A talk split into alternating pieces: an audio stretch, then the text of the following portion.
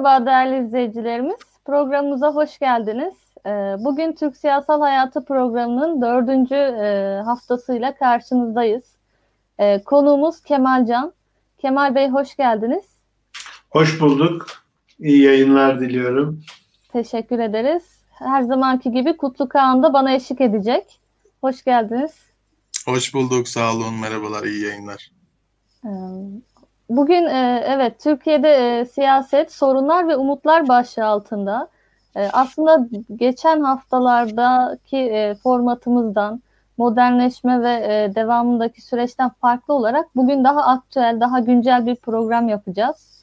Hem geçmiş yıl vesilesiyle geçmiş siyaseti değerlendireceğiz. Daha sonrasında aktüel olarak devam edeceğiz programımıza. Ee, unutmadan belirtelim. Bizleri Patreon'dan desteklemeyi, videomuzu beğenmeyi ve paylaşmayı unutmayın. Ee, evet Kemal Bey sizinle başlamak istiyorum. Türkiye'de 2020 yılında e, siyaseti nasıl yorumlarsınız? Ne tür kırılmalar yaşandı aslında bu süreçte? Ve e, temel sorunlar olarak neler ön plana çıktı? Geçmişe yönelik veya geçmişten farklı olarak. Ya aslında e, yani dünya ölçeğinde e, bakıldığında 2020 e, pek çok e, şeyin e, dramatik biçimde e, değiştiği, değişme ihtimalinin ortaya çıktığı e, bazı gelişmelerle e, yaşandı. Bir kere en önemlisi salgın gibi çok net bütün dünyayı etkileyen ve bütün dünyada temel politik meseleleri de çeşitli biçimlerde yatay, dikey kesen e, ekonomiden dış politikaya, işte demokrasinin işleyişinden yönetim modellerine kadar her şeyin yeni baştan e, düşünüldüğü, konuşulduğu bir yıl oldu aslında. Yine dünya ölçeğinde baktığımızda siyaseti biçimlendirme açısından kritik olan işte Amerika'da seçim gibi çok temel bir e, mesele yaşandı. Ve yine 2020'nin ve salgının etkisiyle o seçim ilginç biçimde beklenmediği ya da düşünüldüğünden farklı sonuçlandı. Bunlar dünya ölçeğinde e, çok belirleyiciydi. Siyaset üzerinde de e, belirleyici etkiler yaratan. İşte bu daha önce tartışılmaya başlayan dünyadaki popülist dalganın, otoriterleşmenin geleceği konusunu da yeni bir perspektifle e, tartıştıran bir süreç oldu. Ama Türkiye'ye döndüğümüzde Türkiye'deki siyasetin genel akışında 2020'nin çok dramatik kırılmalar yaratmadığı kanaatindeyim aslında. Biraz bu anlamda yani 2020 öncesinde Türkiye siyasetinin temel rotası nasıl ise 2020'nin e, pandemi başta olmak üzere e, getirdikleri onları belki doz açısından değiştirdi. Daha e, yüksek e, perdeden bir e, etkiye taşıdı.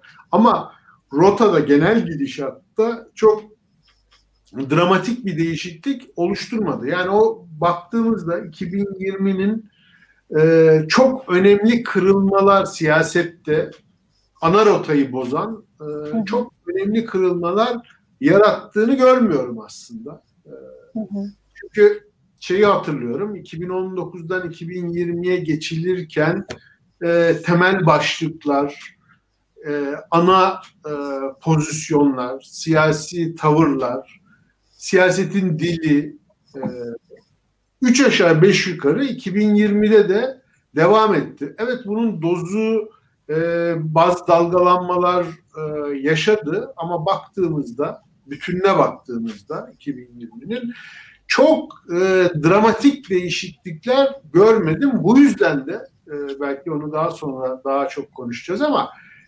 2020'nin bakiyesinin 2021'e devrederken de çok önemli yeni bir gündem 2020 ile kazanılmış özel bir gündem e, içermediğini yani hı hı. bugün itibariyle işte 2021'in ilk günlerinde yaşanan tartışmalara, e, gündemin biçimlenişine baktığımızda da aslında bunu e, net biçimde görüyoruz. Orada kritik olan e, şunu söyleyebiliriz 2020 için. Daha önce de çok tartışılan özellikle Türkiye'deki iktidarın ve bu e, yönetim değişikliğiyle birlikte oluşan yeni iktidar koalisyonunun ve yeni yönetim tarzının işte bu Cumhurbaşkanlığı hükümet sistemi denilen yapının problemlerle ilişki kurma biçimindeki sıkıntıların daha bariz görünür hale geldiği. Hı hı. İşte pandemi yönetiminden tutun da ekonomiye kadar hemen her alanda dış politikadan e, toplumsal meselelere kadar her cephede aslında böyle hep tartışıldığı gibi işte bir tamamen yenilenmiş bir yeni siyaset mimarisinin her şeye e, egemen olan, her şeyi hakim, her şeye hakim hale gelen ve aslında her şeyin üzerinde otoritesini kuran ve kurucu bir e, rejim şeklinde inşa olmadığını daha çok yıkıcılığıyla, bozuculuğuyla ve sorunlarıyla ve krizleriyle daha çok görünür olduğu e, bir yıl olduğunu söyleyebiliriz.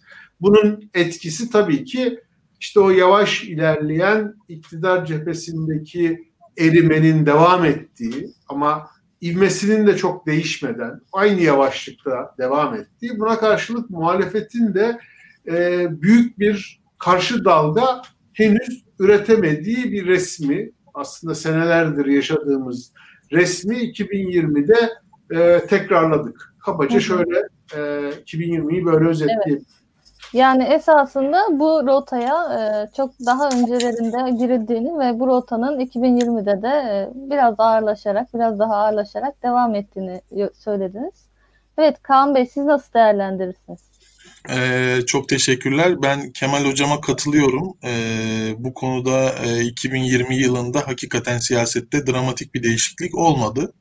Fakat e, beklenilen e, e, gidişat aslında e, biraz daha pekişti. Yani e, iktidarın e, otoriterleşmesi mesela pekişti.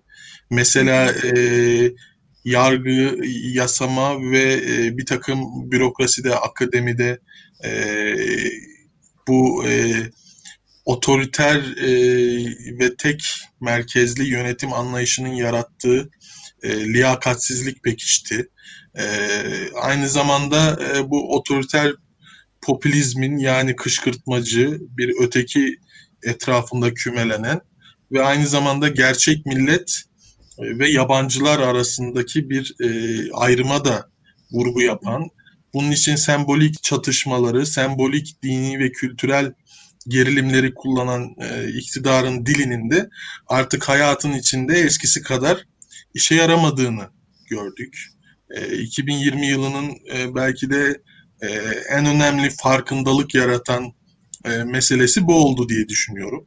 Yani hayatın içinden gelen sorunlara e, aslında vatandaşların e, topyekün yani siyasal konumu ayırt etmeksizin e, ekonomik krizle birlikte daha e, canhıraş biçimde e, umut bağladığını görüyoruz. Dolayısıyla ideolojilerin, parti programlarının, parti tüzüklerinin ve e, sembolik gerilimlerin daha hayatın dışına itildiği ve e, hayatın içinden sorunlara kimlikler üstü bir e, yapısal çözüm arayışının, umudunun e, güçlendiği bir yıl olduğunu düşünüyorum. Bunu tetikleyen en, en önemli şeyin de e, yeni nesillerdeki e, ve metropollerdeki hayatın e, akışını değiştirecek kavrayış, davranış biçimleri ve zihniyetin yeniden şekillenmesi süreci olduğunu düşünüyorum. Türkiye'yi 2020'den 2021'e geçerken e, aslında benim kendi adıma beslediğim en önemli umudunda e, direncini ve temel çıkış kaynağını burası oluşturuyor. Hı hı. Evet e, aslında şu soruyla da devam etmek istiyorum. AK Parti'nin ve yani iktidarın yönetimin 2020 e, öncesinde de kendisini belli eden, tabanına cevap vermekte zorlanan yönetim görüntüsü aslında 2020 ile beraber, pandemiyle beraber daha da derinleşerek veya daha da kendisini göstererek devam etti. Bir de bunun üzerine tabii ki de e, Cumhur İttifakı'nın ve MHP'nin konumu gereği e, aslında AK Parti'nin hareket sahasının iyice daraldığını e, görüyoruz. Bu da aslında muhalefete bir hareket alanı yarattı gibi düşünüyorum. Bunu nasıl yorumlarsınız? Cumhur İttifakı ve iktidarın o kabiliyetini geri kazanması mümkün mü? Örneğin reform söylemi gibi söylemler de oldu 2020'nin son döneminde. Nasıl yorumlarsınız Kemal Bey? Evet yani e, şöyle e, cevaplamaya çalışayım. Yani soruyu açarken başlangıçta e, söylediğin gibi daha önceden bu iktidarın AKP iktidarının ve aslında Cumhur e, İttifakı koalisyonunun e, kutuplaştırıcı e, siyaset stratejisi 2020'nin mahsulü değil. E, bu neredeyse e, daha da evveliyatına götüre daha da evveli e, götürebiliriz ama hadi en iyimser ihtimalle 2010 yani neredeyse 5 yıldır yürürlükte olan bir strateji. Hı hı. E, yani otoriterleşme eğilimini ben daha biraz daha bundan da geriye e, götürüyorum.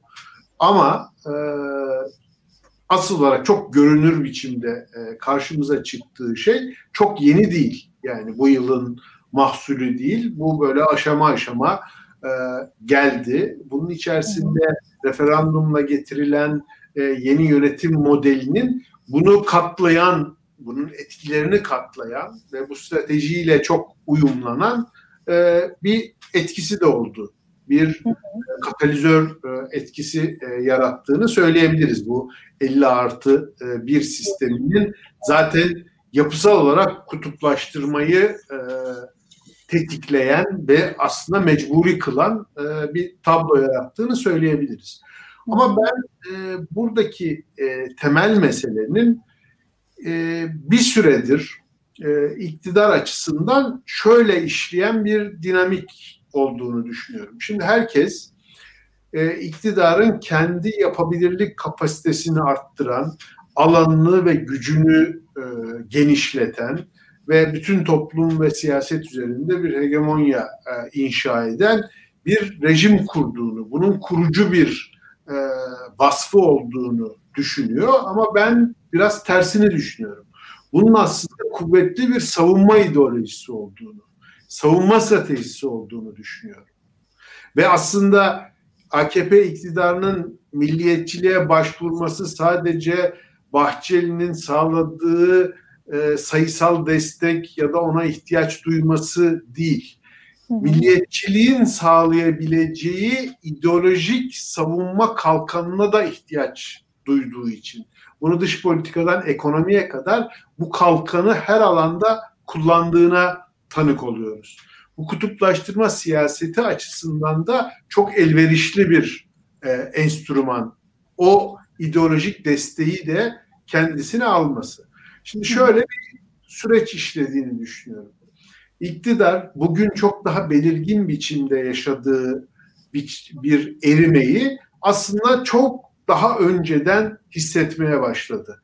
Bunu ben daha önce epeyce önce yani 2000 ee, 16-17 e, tarihlerinde işte artık hikayesi bitmiş bir AKP'nin varlığından bahsederek işaret etmeye çalışmıştım. O hikayeyi kaybetmiş e, AKP'nin artık kendi iktidarını korumak için geleceğe dair bir şey söylemek ya da sorunlarla ilişki kurup kendi tabanının beklentileriyle ilişki kurarak bir oy konsolidasyonu, bir siyasi kaldıraç etkisi yaratması mümkün değil. Buna karşılık çok yüksek bir savunma ve e, savunma ihtiyacı vardı çünkü çok yüksek bir endişeyle e, yaşamaya başlamıştı. Dolayısıyla bu kutuplaştırma siyaseti bence daha fazlasını istemek için değil, daha azından korunmak için geçilmiş bir eşik. Yani e, daha fazlasını alabilmek için e, buna yönelmedi AKP iktidarı. Hı hı. Kaybedeceği şeyleri gördüğü için buna yöneldi. Bunun en somut örneği de 2019 yerel seçimlerinde görüldü. Biraz önce e, Kaan'ın söylediği gibi aslında o şehirlerde ve genç e, oy e, hareketlerinde nüvesini gördüğümüz işte umut diye e, tarif edilebilen çeşitli kesimler açısından nüvesini gördüğümüz tehlikeli erime 2019'da çok net biçimde ortaya çıktı.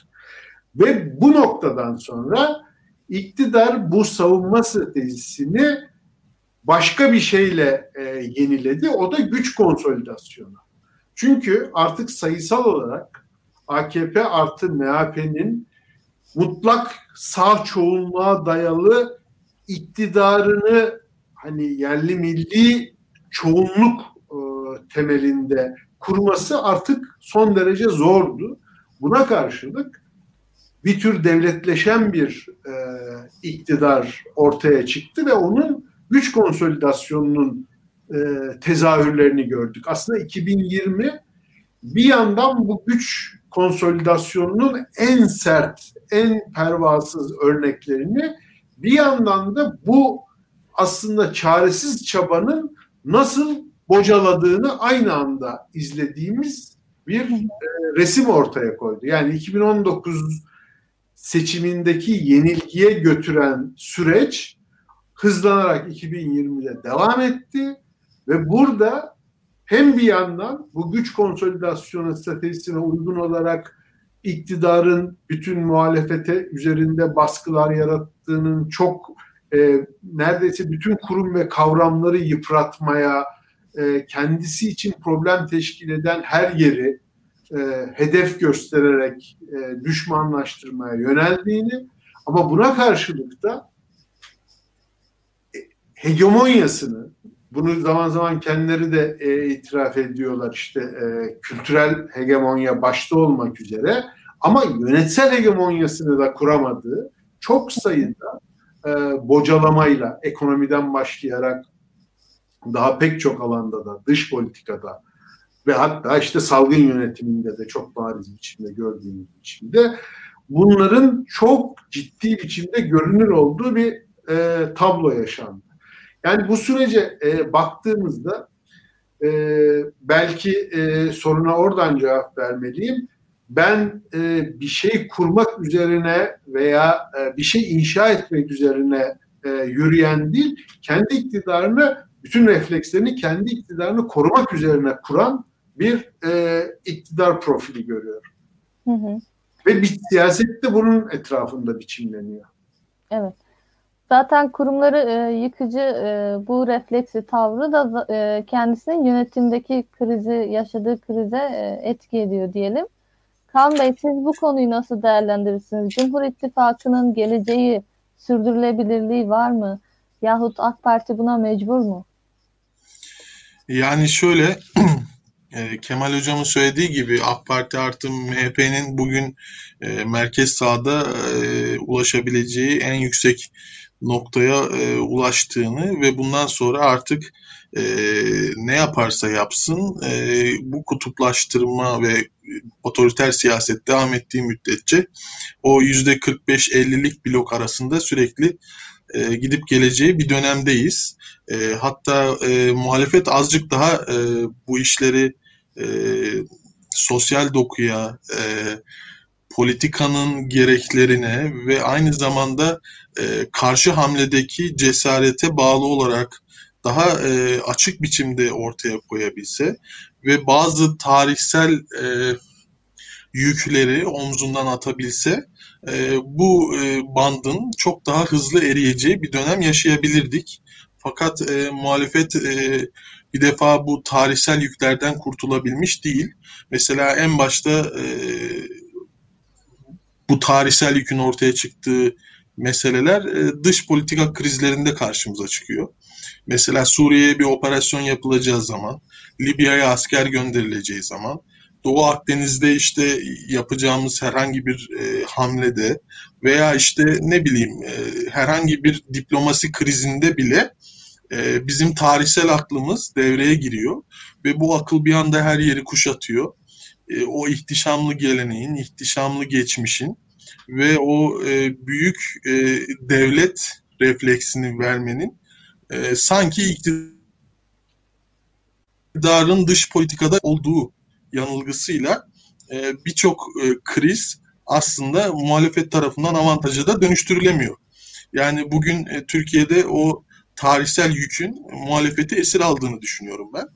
E, Türkiye'de e, özgürlük mesela e, KHK'lar konusunda, mesela dış politikada e, ve en azından verimlilik konusunda yani para harcama, asker harcama e, veya işte Türkiye'nin kaynaklarını kullanma noktasında verimlilik üzerinden bile bir muhalefet geliştirilemiyor. Maalesef burada hala e, o tarihsel milliyetçi reflekslere, tarihsel geleneksel reflekslere esir olmuş durumda bir muhalefet görüyorum.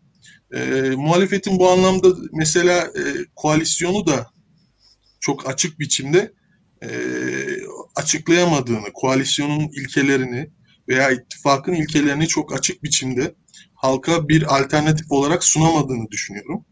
Yani bu mesela ekonomiden dış politikaya, e, emniyetten yargıya, işte yapısal e, yönetsel sistemlerden yürütmenin, yargının ve e, yasamanın pozisyonuna kadar bizim alternatifimiz şudur ve hatta biz şu şu şu ilkelerde de uzlaştık diyebilecekleri bir ajandayı e, bir şeffaflıkla milletin önünde ne yazık ki dile getiremiyorlar.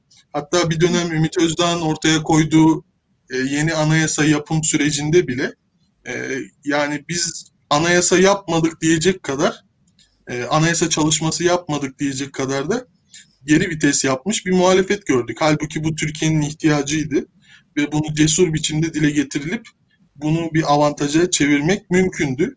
Fakat bu anlamda ben iktidarın e, sıkıştığı o zor e, ve aynı zamanda hayatın yapısal problemleriyle baş başa kaldığı alanda muhalefetin bunu yeterince büyük bir avantaja çeviremediğini düşünüyorum. Hatta bu yüzden insanlar iktidardan uzaklaşsa bile anketlerde kararsız olarak kalmakta devam ediyorlar. Fakat bir türlü muhalefete yöneliş e, emin adımlarla gelmiyor. Hı hı. Evet, burada aslında şunu görüyoruz, muhalefet de bir araya gelemiyor ve e, bunun temelinde de e, Türkiye'nin tarihinde yatan belirli sorunlar var, belirli kimlik problemleri var, belirli uzlaşamaz, uzlaşılmaz alanlar var. Aslında burada da bir e, izleyicimizin sorusunu alarak devam etmek istiyorum.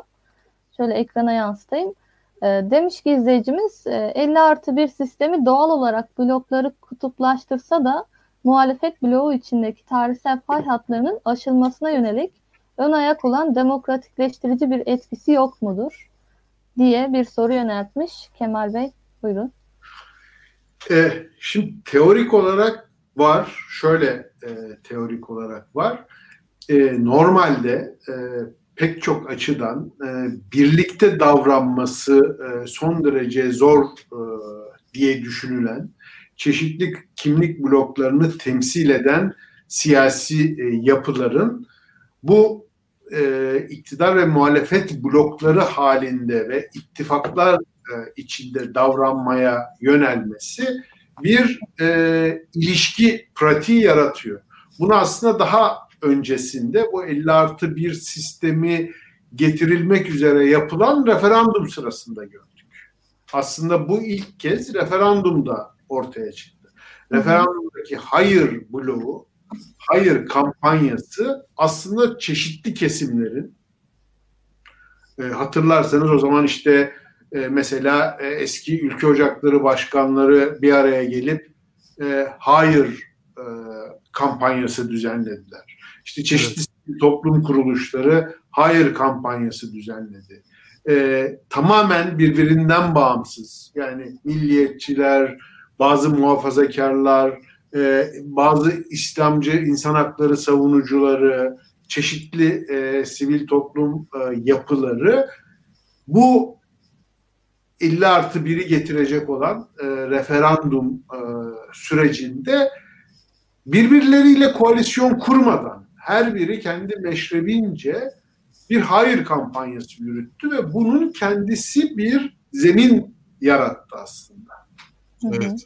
Ve aslında e, 2015 e, 1 Kasım'ında yaklaşık yüzde 65'lik bir blok haline gelmiş olan MHP artı AKP aynı oy oranını referanduma taşıyamadı. Hı hı. Yani işte Atalım Üsküdar'ı geçseler bile ki o pek çok araştırmada aslında hala sorunlu bulunan gerçekten e, 50 artı bir orada çıktı mı tartışması var. Onu bir kenara bıraksak bile resmi sonuçlar itibariyle bile kendi seçmeninin de önemli bir kısmını ikna edemedi bu sürece, bu yapıya 50 artı bir e, sürecine. Burada bir muhalefet zemini oluştu ama e, biraz önce e, değindi e, Kaan da değindi. E, şöyle bir nokta var. Bu belirli biçimde bir temas imkanı yaratıyor. İşte bugün de mesela e, galiba e, birlikte mesela Akşener'le e, Kılıçdaroğlu bir e, belediyenin bir e, hizmet açılışını birlikte yapıyorlar. Normalde e, bu liderleri yan yana bir törende görmek çok mümkün değildir. Bu ittifak sisteminin sağladığı bir şey.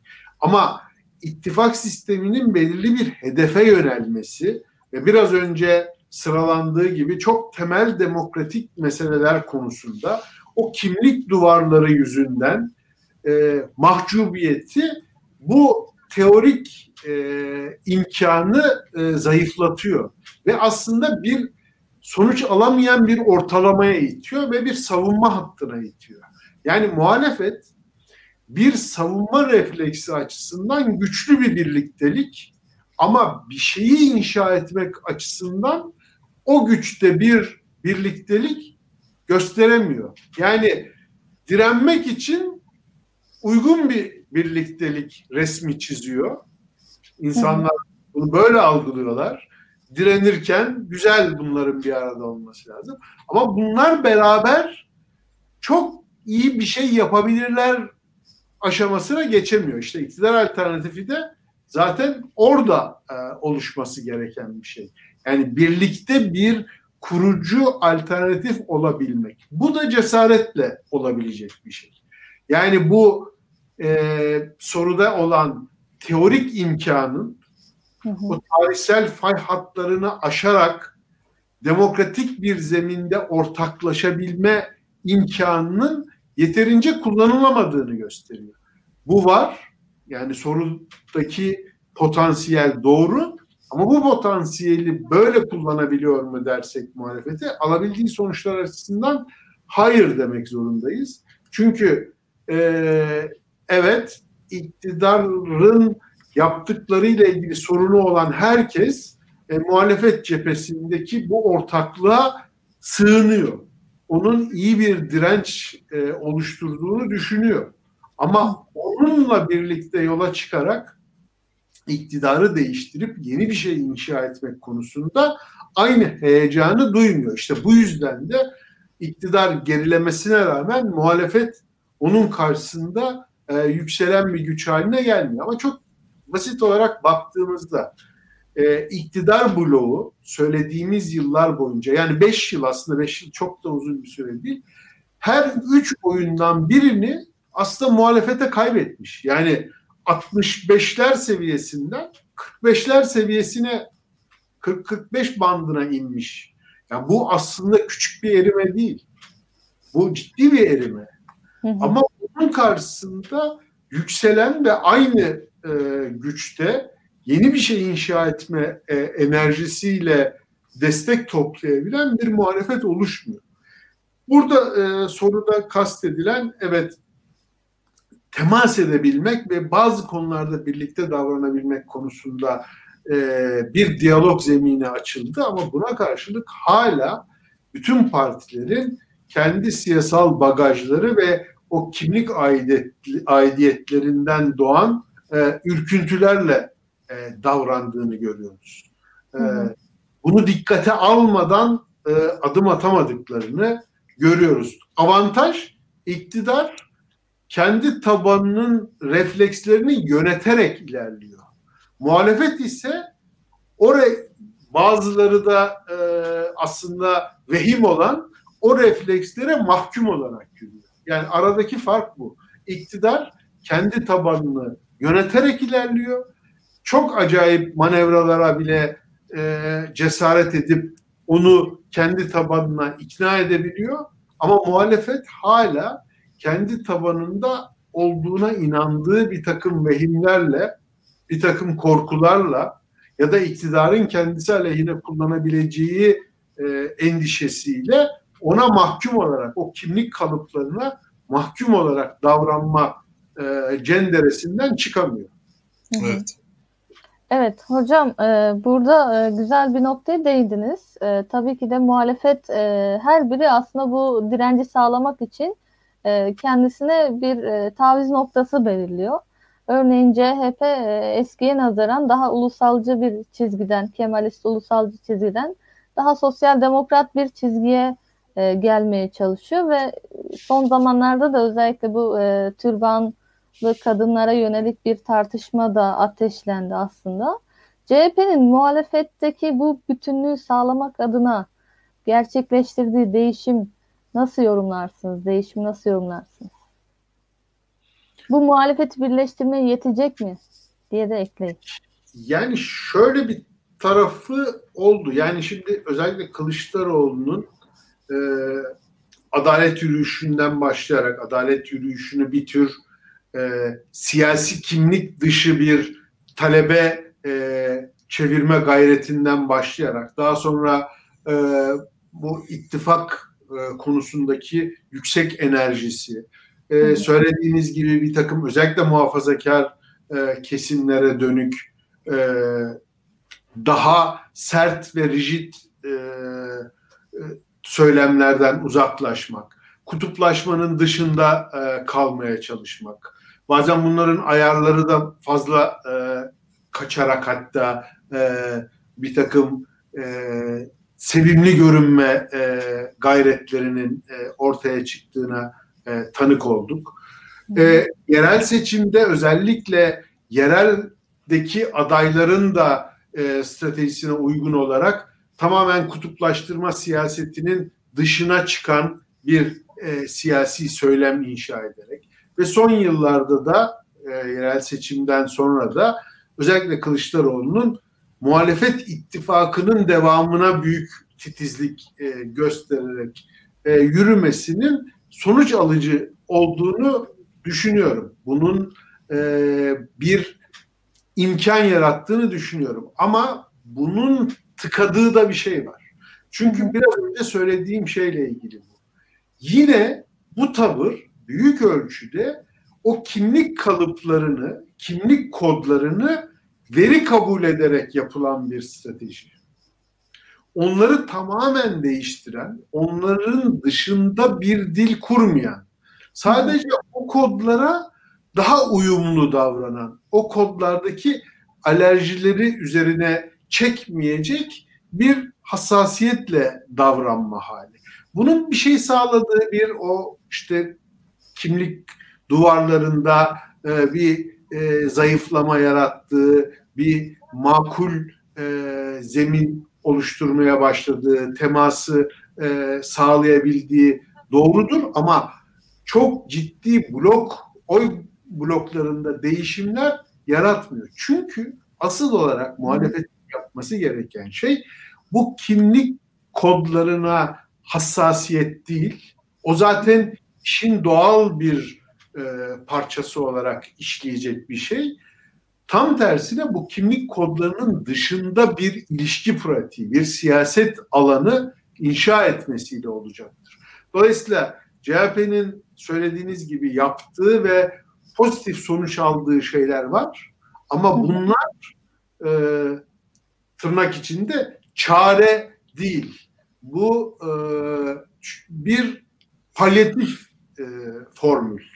Hı hı. E, ve sonuçları sınırlı. Ve hakikaten de işte e, yerel seçimde bir sonuç alıyorsunuz ama genel seçimde e, bu aynı e, neticeyi alır mı e, biraz tartışmalı. Evet.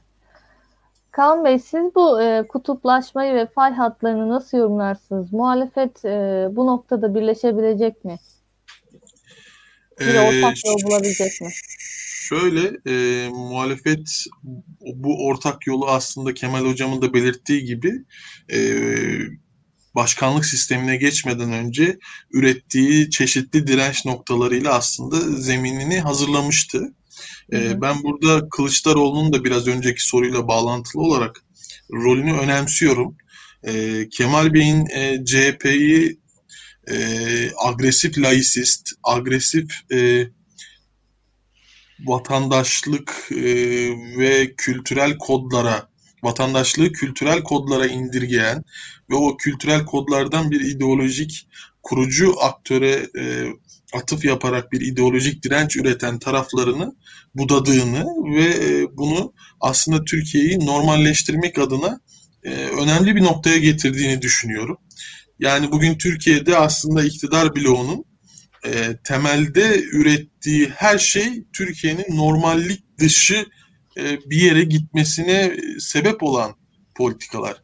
Ve bu normallik dışı e, iktidarı bir şekilde ya avantajlı ya da dezavantajlı konuma geçiriyor. Mesela çözüm süreci, mesela açılım gibi. Bu bunların hepsi normal dışı politikalar, normallik dışı e, politika yapım süreçleriydi. Fakat iktidar bunu e, sonuçları e, aleyhte bile olsa ne yazık ki e, oy kaybıyla e, yaşamadı. Oy kaybetmedi. E, fakat Kemal Bey'in, iktidarın ve ortağının bu e, Türkiye'yi normalin dışında pratiklerle e, olağanüstü şartlarda yönetmeye alışık tavrına karşılık Türkiye'yi normale çekmeye, merkeze çekmeye, Kemal Hocam'ın da söylediği gibi kimlikler üstü bir e, hoşgörü ve tolerans etrafında oluşturmaya, e, kümelendirmeye çalıştığı e, ve bu anlamda sosyal demokrasinin pratiklerinde bir araç olarak kullandığı bir e, dönüşüm var CHP'de. Fakat e, şöyle de bir ekleme yapmamız lazım. E, Türkiye'nin e, normale gelmesi, merkeze gelmesi, kimlikler üstü bir tolerans ve hoşgörüyle belki bunu Kemal Bey'in liderliğinde muhalefetin toplanmaya çalışması e, aslında bir taraftan iyiyken diğer taraftan da o toleransın, o hoşgörünün ve merkezde oluşturulacak muhalif ittifakın e, nelerden ibaret olduğunu tam olarak da ortaya koyamama gibi bir dezavantajı da var. Yani bu e, toleransın, hoşgörünün keyfi mi yoksa belli kurallara, kaidelere, kurumlara e, bağlı bir e, hoşgörü e, ikliminde mi yeşerdiğini biz bilmiyoruz mesela. Hı hı. E, bu konuda muhalefetin biraz daha ben olayı merkeze de gelecek olsa, e, Türkiye'yi normalleştirmek gibi bir pratiği de olsa bunu e, kurumlara ve kurallara ve belli ittifak ilkelerine e, bağlayarak halkın önünde cesurca dillendirmesi gerektiğini düşünüyorum. Bir de e, şu eklemeyi yapmam lazım. Yani baştan beri konuştuğumuz o iktidar tüm bu anormal politika yapım süreçlerine rağmen niçin kendi potansiyelini koruyor sorusuna şöyle bir cevap verebilirim. Ee, insanların oy verme davranışını belirleyen üç faktörden söz edebiliriz. Birisi e, ekonomi politik, birisi hukuk politik, birisi de teoloji ve kültür politik diyebileceğimiz bir üçleme. E, batı'da daha çok süreç e, iktisadi zeminden ve e, hayatın içinden e, bir takım e, sermaye, sivil grupların e, etkisiyle türediğinden orada ekonomi politiğin rolü daha fazla bu davranış biçimi belirlemede. Fakat Türkiye'de devletin dışında bir zenginlik kaynağı olmadığı için ve insanların devletin dışında bırakın zengin olabilmeyi, e, hayatta kalabilmesinin de çok mümkün olmadığı bir e, iklimde e, insanların daha çok bu e, teoloji kültür politikle bunu bir manivela olarak kullanarak iktidara, partiye ve bunun çevresinde de devlete eklemlenme süreci yaşanıyordu. Fakat son dönemde bu hem yeni nesillerin hem e, hayatın içinden sorunların daha da artmaya başlamasıyla beraber daha ekonomi politiğin hayatımızda, oy verme davranışımızda e, görece olarak e, öneminin arttığı bir döneme girdi Türkiye. Fakat burada da bu muhalefetin avantajına olmasını bekleriz.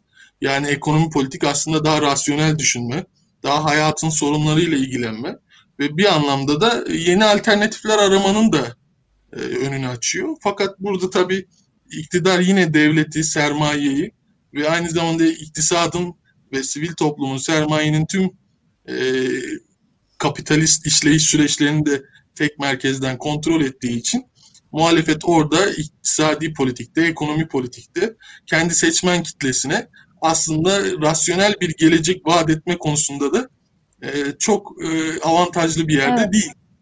Hı hı. Yani ahbap çavuş kapitalizminin aslında e, zararlarını tarif etti bize Kaan Bey. E, evet, bu bir noktada, öyle. Evet. Muhalefetin de içinde aslında şunu ger, e, gerçekten konuşmak istiyorum bugün. HDP'nin pozisyonu her zaman e, bir tartışıla geliyor. Yani kim HDP ile görüşmek istese ya da görüşmeye yeltense hemen güvenlikçi siyaset iktidar bloğundan refleksler e, gösteriyor.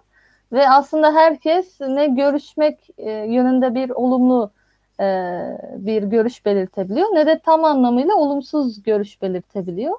Aslında her taraftan HDP sanki siyaseti e, dışarısında kalıyor gibi bir görüntü var. E, sorum şöyle olacak Kemal Bey. HDP demokratik arenanın içinde mi yoksa iktidarın söylediği gibi dışında mı kalıyor? Yani e, aslında ilginç bir e, paradoks var orada. Hı hı. İktidar HDP üzerinde çok yoğun bir e, baskı uyguluyor. Çok sert bir abluka var HDP'nin üzerinde. Yani e, bu dünya ölçeğinde bile baktığımızda bu kadar yıl içerisinde bu kadar e, hukuki, adli, e, ekonomik, siyasi saldırı altında bu kadar direnç gösterebilmesi bir siyasi yapının e, gerçekten çok e, ilginç bir deney. Bir kere bunu bir e, kenara koyalım. Ama paradoks şu. Bu kadar yoğun bir e, taarruz ve siyaset dışına itme çabası aslında ilginç biçimde siyasetin tam da göbeğinde tutuyor HDP. Aslında hı iktidarın HDP'ye dönük yürüttüğü strateji HDP'nin siyasi rolünü ve siyasi etkisini katlayan bir durum.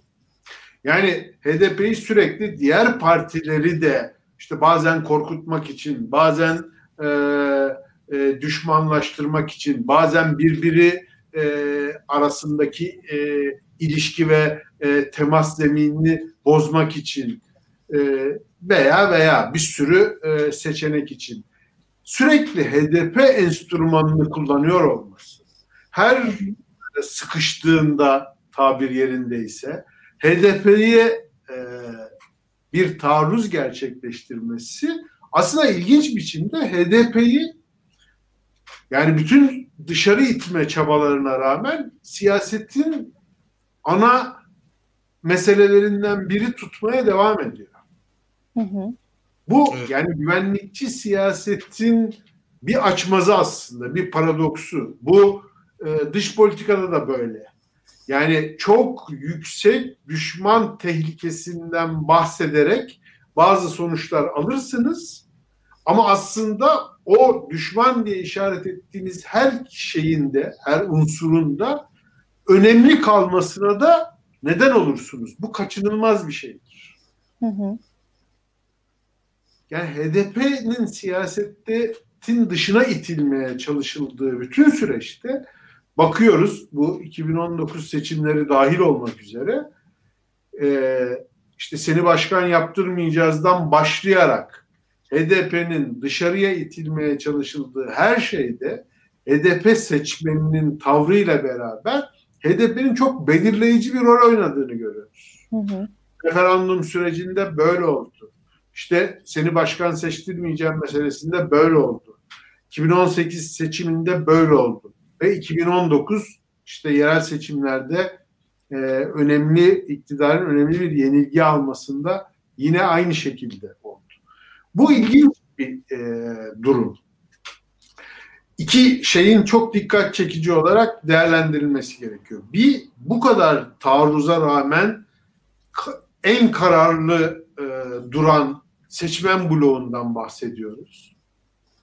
Yani hani bu işte pragmatik seçmen açısından da baksanız yani defalarca ya işte hani lanet olsun seçime tamam bırakalım biz bu işi dedirtecek işler yapılmasına rağmen dirençle e, partisine ve oyuna sahip çıkan e, bir seçmen e, tavrı var. Çok ağır e, saldırılar altında olmasına rağmen hala direnmekte olan ve siyaset üretmeye çalışan bir e, yapı var, bir siyasi e, yapı var. Ve bunların ötesinde de bütün denklemlerde negatif değişken olarak kullanılmasına rağmen en belirleyici faktör olmaya devam eden bir siyasi durum var. Bu ilginç bir denge. İktidar bunu muhalefetin iç dengesi ve içeride ihtiyaç duyduğu kutuplaştırmanın ana enstrümanı olarak bunu besliyor. Aslında bunun farkında. Bu bunu sürekli kullanmasının HDP'yi önemli olmakta olmaya devam etmesi anlamına geleceğinin farkında.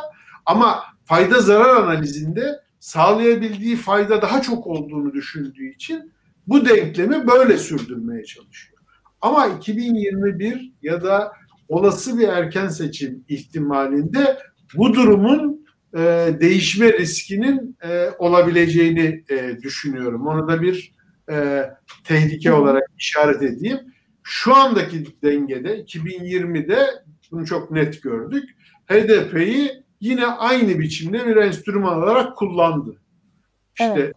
bildiğiniz e, pek çok e, hadiseyle, işte kayyum e, politikalarıyla, belediyeleri hepsini de bir seferde değil böyle parça parça her sıkıştığında 2-3 belediyeye hamle ederek filan e, bunu sürdürdü.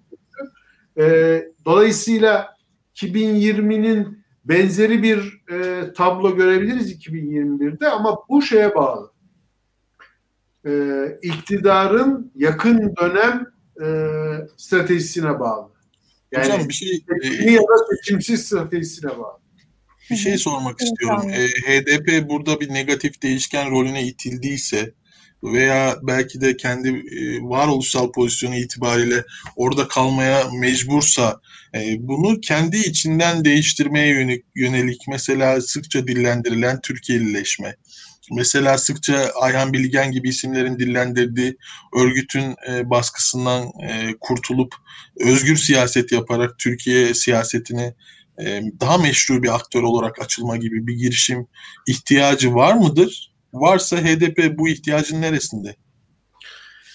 E şimdi bu çok tartışılan bir şey ama bütününe baktığımızda yani hikayenin daha geneline baktığımızda yani Ayhan Bilgin'in söyledikleri açısından da bakabiliriz. Zaten HDP'nin aslında bu içinde sürekli tartışılmakta olan bir şey. Yani HDP'nin gündeminde olmayan bir mesele değil. Zaten Türkiye'lileşme birilerinin HDP'ye önerdiği bir şey değil. Kendisinin e, ortaya koyduğu bir şey. Dolayısıyla hani sanki birileri böyle bir formül bulmuş da ona onun HDP'nin onu yapıyor olup olmadığını denetliyorlarmış gibi konuşuluyor şimdi ama çok öyle bir şey değil aslında. Evet. HDP bunu kendisi inşa etmiş. Hatta HDP'nin kuruluşu bu zaten. HDP evet. Kürt siyasi hareketinin Türkiye'lileşme e, programının partisi zaten. Yani hı hı. hikaye bu. Ama hikaye bu sürece baktığımızda e, burada HDP'nin belirleyiciliği ya da HDP'nin eksiklerinden doğmuş ne kadar şey var diye baktığımızda evet bir takım şeyler bulabiliriz ama belirleyici olanın bu olduğu kanaatinde değilim ben. Bu çok sık gündeme geliyor olmasına rağmen. Çok basit bir şey söyleyeyim. Şimdi muhtemelen önümüzdeki günlerde yine e, gündeme gelecek. İşte meşhur Selahattin Demirtaş'ın işte Kobani e, olaylarıyla bağı. Bahse konuğu hadisenin üzerinden 6 yıl hatta 2021'e geçtiğimiz için 7 yıl geçti. Hı hı. Yani 7 yıldır bu partiye ilişkin soruşturma konusu yapılmamış bir şeyin şimdi yapılıyor olması tıpkı Gezi davasını da 7 yıl sonra e, açmaları gibi aslında bunların hepsinin sahicilik dozu yani sanki HDP şimdi bir politika değişikliği yaptı ve birden sertleşti. Onun üzerine de bir reaksiyon doğduğu gibi bir tartışma açılıyor ya. Ya bu gerçek dışı. Bunu çünkü hep beraber yaşadık. Yani şunu biliyoruz. Yani çözüm sürecinde aynı HDP'nin, aynı e, siyasi yapının nasıl temaslar içerisinde ve e, nasıl bir zeminde olduğunu. Yani bu böyle 50 yıl önce birilerinin hala hatırlamadığı bir şey değil. Herkesin hafızasında gayet canlı olan bir şey. Diyarbakır'daki meydanda yapılan yayının bütün televizyonlar, yani şimdi daha bir süre önce HDP grup toplantısı yayınladı diye bir kanal kapandı bu ülkede. Hani sahibi iyi de bu ülkede TRT dahil, devlet televizyonu dahil Nevruz kutlama, HDP'nin düzenlediği Nevruz kutlamalarını canlı olarak yayınlamadı mı? Yani bunu görmedik mi hepimiz? Yani bunu herkes hatırlamıyor. Beş yıl önce. Yani bu ölçekten baktığımızda e, bunu aslında herkes de farkında. Yani Türkiye'de siyasetin önemli sorunlarından biri e, bu biraz önce işte o kodlarla, o vehimlerle muhalefette davranıyor dediğimiz aslında herkes her şeyin farkında. Sadece güncel konuşma kodlarına uyarak konuşmayı tercih ediyor. Ya öyle değil. Hani bundan dört yıl önce başka yani bugün kapatalım dediği parti için Bahçeli'nin hatırlayın Ahmet Türk'le mecliste sıcak tokalaşma sahnelerini e, unuttuk mu? Evet. Devlet Bahçeli değil miydi? O zaman HDP, HDP değil miydi? Yani e, bütün bunları yan yana koyduğumuzda bugün işte e, HDP için bazı eleştirel şeyler söz konusu olabilir ama HDP'nin böyle siyasette ötekileştirilen, e, kriminalize edilen bir aktör olarak kullanılmasında HDP'nin e, dahli ya da zaafı ya da katkısı nedir ve diğerlerinin nedir diye baktığımızda birinci öncelik olmaz. Yani şöyle bir soru gerçekçi değil. Ey de HDP'de yapıversin bir şey biz de böyle bakmayalım değil. Çünkü sorun o değil. Yani ben biraz meseleye e, böyle Hı. bakıyorum. Ve onun şey olduğunu düşünüyorum açıkçası. E, bu zemini kullanmanın bir bahanesi olduğunu yani HDP yapmadığı için e, bir şey olmuyormuş havası yaratmanın e, çok dürüst bir e, siyasi e, bakış olmadığı kanaatinde. Yani örgütle olan biraz organik, lazım. Evet, örgütle olan organik bağının olup olmamasının siyaseten bir önemi olmadığını, buna göre hareket edilmediğini söylüyorsunuz zannediyorum. Yani bu bu yani şunu söylemek istiyorum. Daha önce başka türlü davranılırken başka bir şey değildi. Bu sonradan oluşmuş bir durum değil. Onu söylemek istiyorum. Demek evet. bu bu varken de başka bir zemin kurulup bunu bunu teşvik etmek ya da bu ayrımı yaratmaya çalışmak, siyasetin meşru bir aktörüne dönüştürme çabası yapılabilen bir şeydi. Ve o zaman başka bir durum yoktu. Yani sonradan daha ortaya çıkmış bir ilişki pratiğinden bahsetmiyoruz. Hı hı. Hocam süremiz de azalıyor. Hemen e, sorunla yeni soruna devam edeyim. Aslında e, izleyicilerimizden de gelmiş Deva Partisi'ni nasıl yorumluyorsunuz diye. Deva Partisi'nin daha e, kimlikler üstü, muhalefet e, bloğu içerisinde daha genç bir parti olarak kimlikler üstü ve kurumsallığı vurgulayan bir tarafı var gibi görünüyor e, bunu e, aşabilecek, bu pay hatlarını aşabilecek bir politika üretebileceğini düşünüyor musunuz?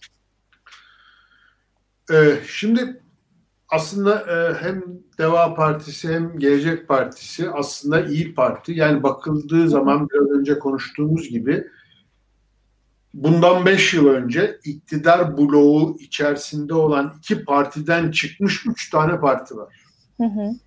Ve yaklaşık bunların hani toplamında kaba bir hesapla e, 15-20 e, yüzde 15 ile 20 arasında bir e, oy potansiyeli olan ve iktidar bloku içerisinden çıkmış üç parti. Evet. Bunların hepsinin e, bir potansiyel taşıdığı görülüyor. Yani bu işte İyi Parti, e, seçim deneyinde de bunu gösterdi. Henüz Deva ve Gelecek Partileri bir seçim deneyi yaşamadılar. Şu anda sadece bazı araştırmalar sonuçlarıyla kabaca etkinliğini görüyoruz. Ama bunların tamamında gördüğüm ortak şey bu yenilik ya da içinden çıktıkları yapılarla ilgili e, problemleri işaret ettiğinin ötesinde bu kimlik siyasetini kıran ve asıl olarak tercihleri öne çıkartan bir politik söylem kurarak bir alternatif olmayı henüz dikkat çekici biçimde insanlara geçiremediler. Hı hı. Bence eşik burada. Evet. Yani insanların zaten e, işte kararsızlar, insanların kararsız olmasına neden olan şey mevcut durumdan memnuniyetsizlikleri. Mevcut durumdan memnuniyetsizliği destekleyecek politik söylem evet iyi bir direnç alanı oluşturuyor. Onlara dinliyorlar. Ama onun bir alternatif olabilmesi için yeni ve asıl olarak bu problem olan şeyleri hangi tercih değişikliğiyle düzelteceğine dair e, etkili bir e, alternatif olduğunu göstermesi. Bu konuda e, biraz zorlandıklarını düşünüyorum. E, tabii çok haksızlık etmemek lazım. Çok taze e, yapılar. Ama işte bu biraz önceki soruda vardı. Hani bir demokratik ortaklık, bu ittifak düzeni demokratik bir zemin yaratıyor ama bir yandan da bu tercihler ve dikkat çekici yenilikler konusunda da herkesin biraz e, ağırdan almasına e, neden oluyor. Yani açıkça yani şu anlaşılan o ki yeterli gelmeyecek devaya. Ya biz iyisini yapıyorduk. Bunlar bozdular. Biz tekrar gelip aynısını yaparız. Yapmayı da biliyoruz. Demenin yeterli olmayacağı anlaşılıyor. Başka bir şey daha söylemeleri gerekiyor. Yani Babacan için özellikle söylüyorum. Çünkü ekonomideki sorunu hani genel çerçevesiyle böyle te- tarif ediyor ya. Yani biz bunun nasıl yapılacağını biliyoruz. İyisini de yapmıştık. Yine geliriz yaparız. Ama bunun ikna edici olmaya yetmediği buradaki temel tercihin problemi yaratan temel tercihin ne olduğu ve o tercihin nasıl değiştirileceğine ilişkinde bir şey söylemesi e, bekleniyor diye düşünüyorum. Hı hı. Evet. Ben bir şey ekleyebilir miyim? Evet ben de size sözü verecektim. Siz genel olarak değerlendirmenizi nasıl? Ee, ben e, Deva Partisi ve İyi Parti'yi e, söz gelmişken değerlendireyim. Bir daha Kemal Hocam'ı bölmeyeyim.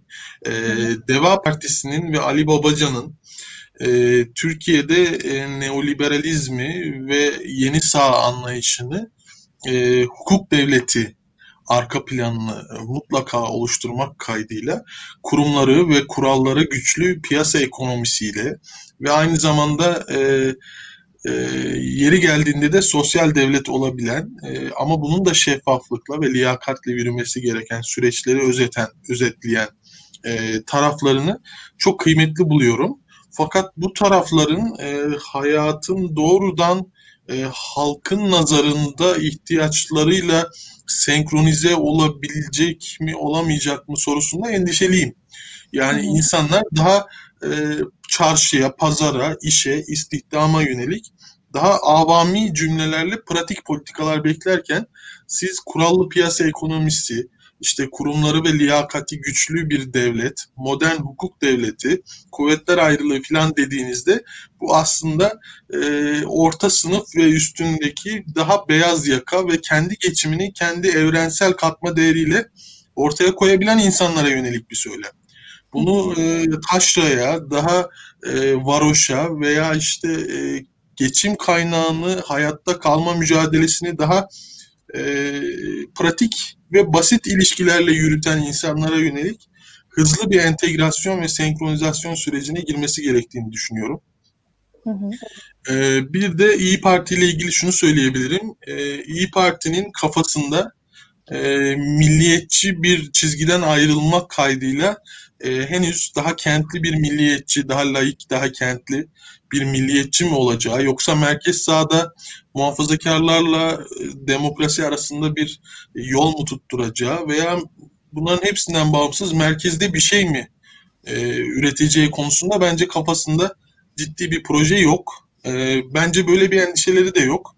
Çünkü zaten e, var olan pratikte e, kendilerine o kriz ikliminde ilk kurulması ve ilk inisiyatif alan yeni muhalif hareket olması itibariyle iyi bir yer edindiler. Ee, bundan da memnun gözüküyorlar ama bu onları iktidara götürmeye veya muhalefetin denklemini değiştirecek kadar büyük bir kinetik enerji üretmeye yetecek bir şey değil. Bu konuda yeni çabalar var iktidar e, İyi Parti'de. Merkeze yürümek, işte merkezin uzlaşmacı, politik pragmatist ve aynı zamanda e, medeni yaşam, modern hukuk devletini oluşturmaya yönelik bir takım e, girişimleri var. Fakat bunlar cılız ve e, bence zihinlerde de başta Meral Akşener olmak üzere henüz e, netliği ve önemi kavranabilmiş mefhumlar değil. Evet. Ee, teşekkür ederiz Kaan Bey. Ee, aslında e, son bir sorumla da toparlamak istiyorum. Ee, bugün e, yayın boyunca işte fay hatlarını, krizleri, muhalefetin neden bir araya gelmesindeki zorlukları tartıştık. Peki hocam, e, yeni yıl vesilesiyle de bunu yöneltmek istiyorum. Muhalefet bu fay hatlarını aşmak için ne yapmalı? Muhalefet ya da e, sistemsel olarak ne yapılmalı diyelim. Ne tavsiye edersiniz?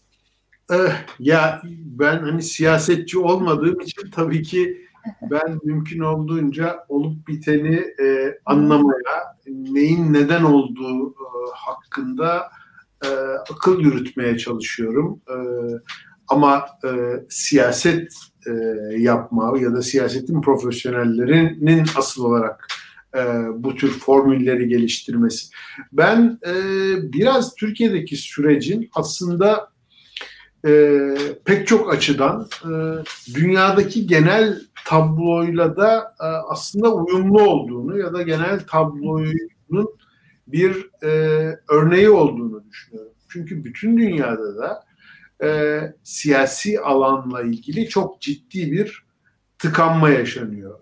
Tıpkı e, Türkiye'de olduğu gibi aslında e, sistemik hale gelmiş bir takım krizler var. Hem e, siyaset modelinin krizleri var. Yani liberal e, Batı demokrasilerinin kendisi de çok ciddi bir kriz içerisinde.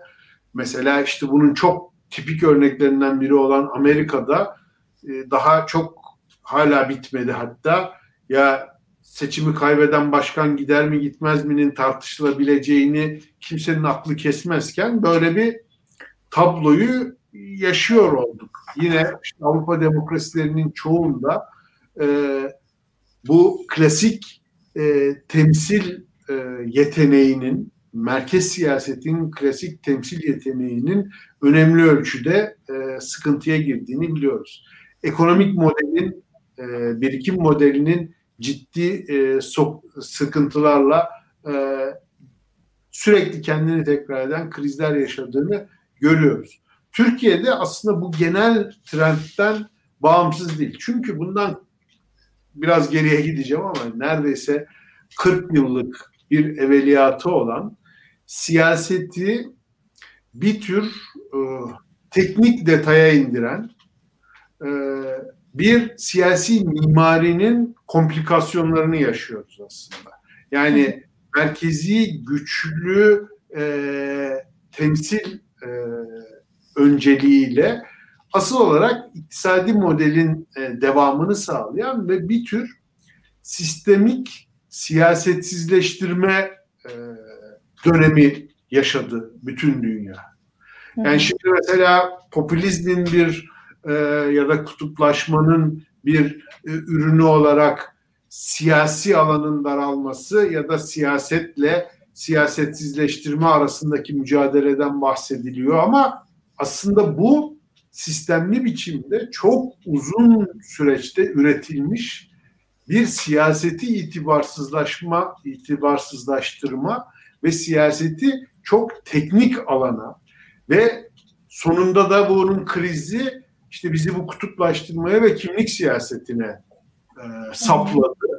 Oraya çünkü o onun bir reaksiyonuydu. Tıpkı küreselleşmenin reaksiyonu gibi siyasetin dilsizleşmesi de bu kimlik siyasetini öne çıkarttı.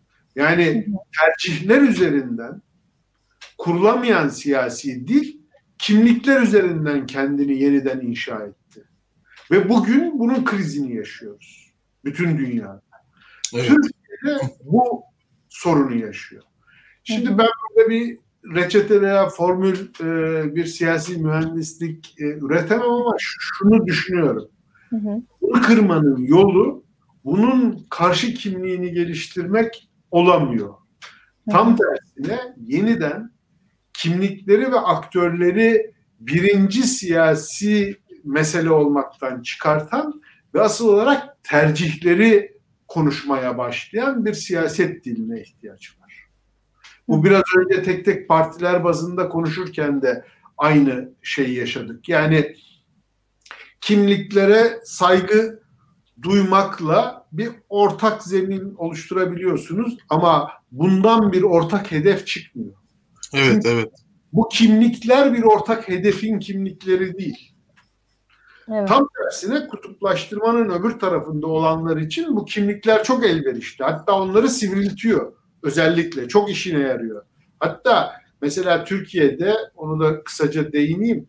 Hani İslamcılık ve milliyetçilik kökleri itibariyle çok sorunlu birbirleriyle sorunlu olan ideolojik hatlarken ortalama bir sağcılıkta çok kolay buluşabiliyorlar. Muhafazakarlık şemsiyesi onları dönüştürdü galiba evet. hocam. Ve çok ortalama bir yani hatta arkaik bir sağcılık zemininde kolayca şimdi birbirine etkiler ve birbirini biçimler hale geldiler. Hatta tabanlarının da çok benzeştiğini görüyoruz.